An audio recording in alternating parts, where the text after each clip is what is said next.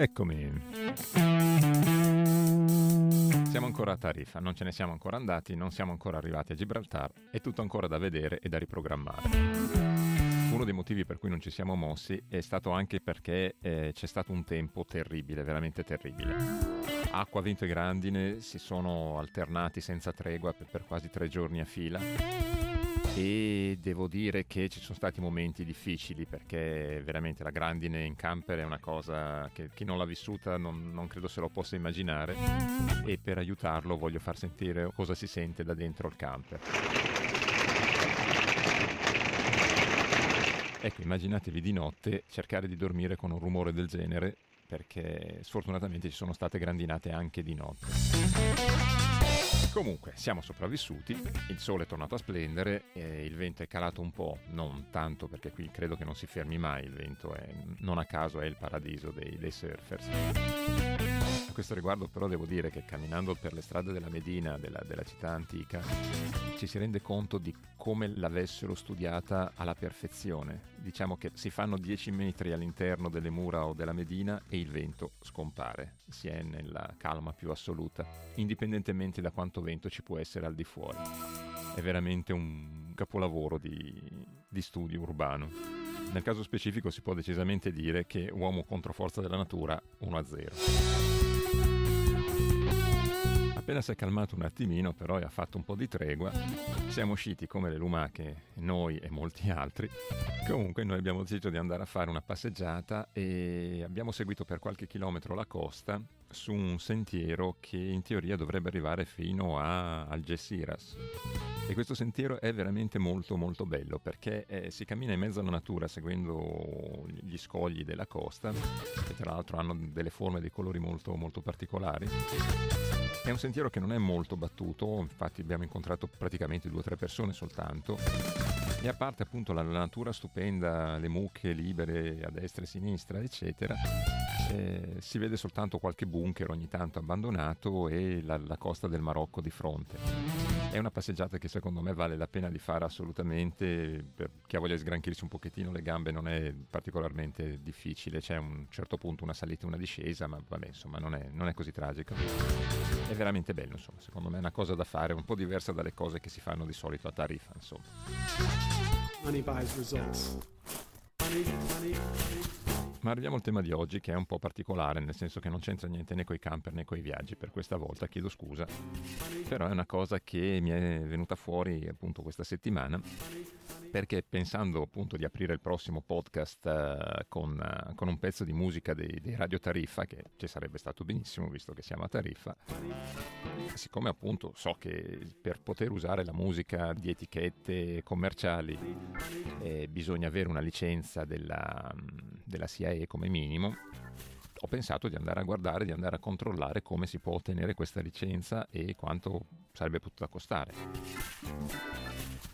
Devo riconoscere che le informazioni sono state facilissime da trovare, molto molto più semplici di quello che mi aspettavo e infatti non è un caso che l'Italia a quanto pare sia stata per una volta tanto una delle prime nazioni in Europa a, regolamentare la, queste licenze, chiamiamole digitali, per, uh, sia per i podcast che per uh, i canali radio via internet. Poi a ripensarci un attimino non è che sia così sorprendente perché sì, è stata la prima a farlo, ma quando si tratta di mettere regole e divieti probabilmente l'Italia è sempre avanti a tutti, perciò non è che sia così stupefacente la cosa. Comunque quello che ho scoperto è che chi ha pensato come fare queste licenze è un genio, sicuramente uno dei soliti geni che circolano molto spesso e che mettono regole senza sapere quello che fanno o comunque senza analizzare bene il, il mercato e quello che serve e quello che succede. Allora adesso vi racconto racconto brevemente come funzionano le cose. Ci sono due licenze per i podcast. Anzi, ce ne sono tre, ma una è per le società non a scopo di lucro, gli enti, eccetera, perciò non ci interessa assolutamente. Quelle che ci interessano sono due. In un caso ci sono i podcast eh, personali, amatoriali, non commerciali e dall'altra ci sono quelli commerciali. Per quelli amatoriali, che in teoria dovrebbe essere il mio caso, una licenza costa solo 100 euro all'anno se la musica non occupa più del 25% della durata del podcast. Nel caso che la durata della musica superi il 25% per arrivare fino a un massimo del 75% che è consentito, questa licenza costerebbe 300 euro invece che 100 all'anno.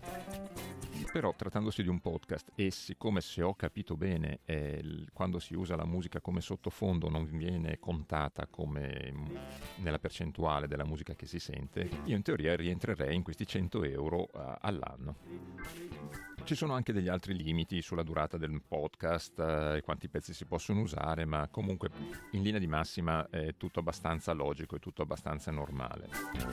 E in effetti appunto 100 euro all'anno non sono questa grande cifra, si può anche fare per divertirsi, anche se poi ci pensi su un attimo e dici cavolo io non ci guadagno niente perché devo pagare 100 euro all'anno per una cosa su cui non guadagno.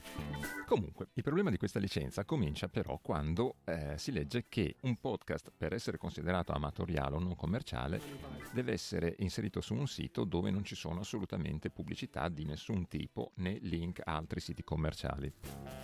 Il che vuol dire praticamente che anche nel mio caso dove metto i bannerini, quelli di Google, che chiedo sempre gentilmente se qualcuno può cliccare, eccetera, che sono proibiti anche quelli.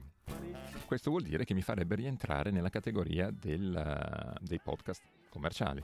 Ecco, passando nella categoria podcast commerciale, sempre stando nella categoria del 25% di musica al massimo, la licenza non costa più 100 euro all'anno, ma 100 euro al mese, ovvero 1200 euro all'anno. Non c'è una via di mezzo. Il primo scalino è questo. Il che vuol dire che una persona che cerca di fare una cosa anche solo per divertirsi, ma comunque di, di condividere qualcosa, e cerca di coprire le spese senza guadagnarci sopra, perché immagino che sia facile rendersi conto che quei bannerini così non, non, è che ci si guadagni assolutamente, cioè sono fortunato se riesco a coprire le spese sia del sito che del, del domain. Comunque o paghi un minimo di 1200 euro all'anno o non puoi avere nessun tipo di pubblicità, di link eccetera e devi comunque pagare di tasca tua per poter usare la musica. Poi per chiudere in bellezza ti informano anche che oltre a questa licenza della CIA devi comunque prendere la licenza della casa discografica e degli autori per ogni pezzo che usi. Ok, follia pura, tutta follia pura, secondo me. E tutto questo discorso penso di poterlo fare anche con uh, abbastanza cognizione di causa, nel senso che col mio lavoro come fotografo e come documentarista mi sono sempre mantenuto incassando diritti d'autore e sono il primo a dire che se qualcuno guadagna usando le mie fotografie o proiettando i miei documentari è giusto che divida il guadagno con me. Però stiamo parlando del dividere il guadagno con me, non di pagare di tasca sua se questo guadagno non c'è. Perciò tutto sommato i conti dovrebbero essere anche abbastanza semplici da fare. Se il mio podcast ricava, che ne so, dalla pubblicità 100 euro all'anno, ben venga la suddivisione e a questo punto dei 100 euro, visto che uso il 25% di musica, pago il 25% alla, alla CIA. Perché devo pagare di più? Non li ho guadagnati quei soldi. Perché devo pagare di più? O perché devo dare tutti i soldi che mi entrano a loro e non tenere niente per pagare le altre spese? Teniamo anche conto che chi ascolta un podcast di solito non ascolta per sentire la musichetta all'inizio o il pezzettino di musica nello stacco, lo sente per ascoltare quelle quattro cavolate che dice chi fa questo podcast perciò è completamente sbagliato per me, completamente fuori come, come idea. Comunque, sono contento perlomeno che personalmente io non ho mai rifiutato a nessuno di usare né le mie foto né i miei documentari quando non c'erano soldi di mezzo gratuitamente e mi ha fatto anche un grande piacere. E quando i soldi erano pochi, perché ci sono organizzazioni, giornali, riviste che i soldi sì, ne hanno, però ne hanno pochi, ho sempre accettato quello che mi potevano dare L'importante è non essere presi in giro, non essere sfruttati, cosa che comunque succede molto spesso, ma è chiaro che non posso pretendere da, un, da una rivista di settore bulgara gli stessi soldi che chiederei a National Geographic per pubblicare una mia foto. Logico, no? E teniamo anche presente che per un cosiddetto creativo far circolare il proprio lavoro comunque rimane un'ottima promozione è un, un, buon modo per promuoversi e per essere sul mercato, per esistere sul mercato, che è esattamente quello che poi sfruttano le, le grandi ditte che ti fanno lavorare gratis dicendo appunto, eh ma è una vetrina per te. Vabbè, anche per questa volta mi sono sfogato. Chiedo scusa se l'argomento questa volta non era molto legato ai viaggi, però d'altra parte, visto che inserire video nella pagina del blog non è vietato, ne metto un paio, così vi faccio sentire comunque un paio dei pezzi di questi grandissimi radiotariffa che ai loro tempi erano riusciti a proporre qualcosa di veramente diverso e interessante e che ci sta benissimo, visto che appunto ci troviamo ancora a tariffa. Questo è tutto anche per questa volta. Ringrazio come sempre chi mi segue e chi mi sopporta, ma anche ancora di più chi mi supporta.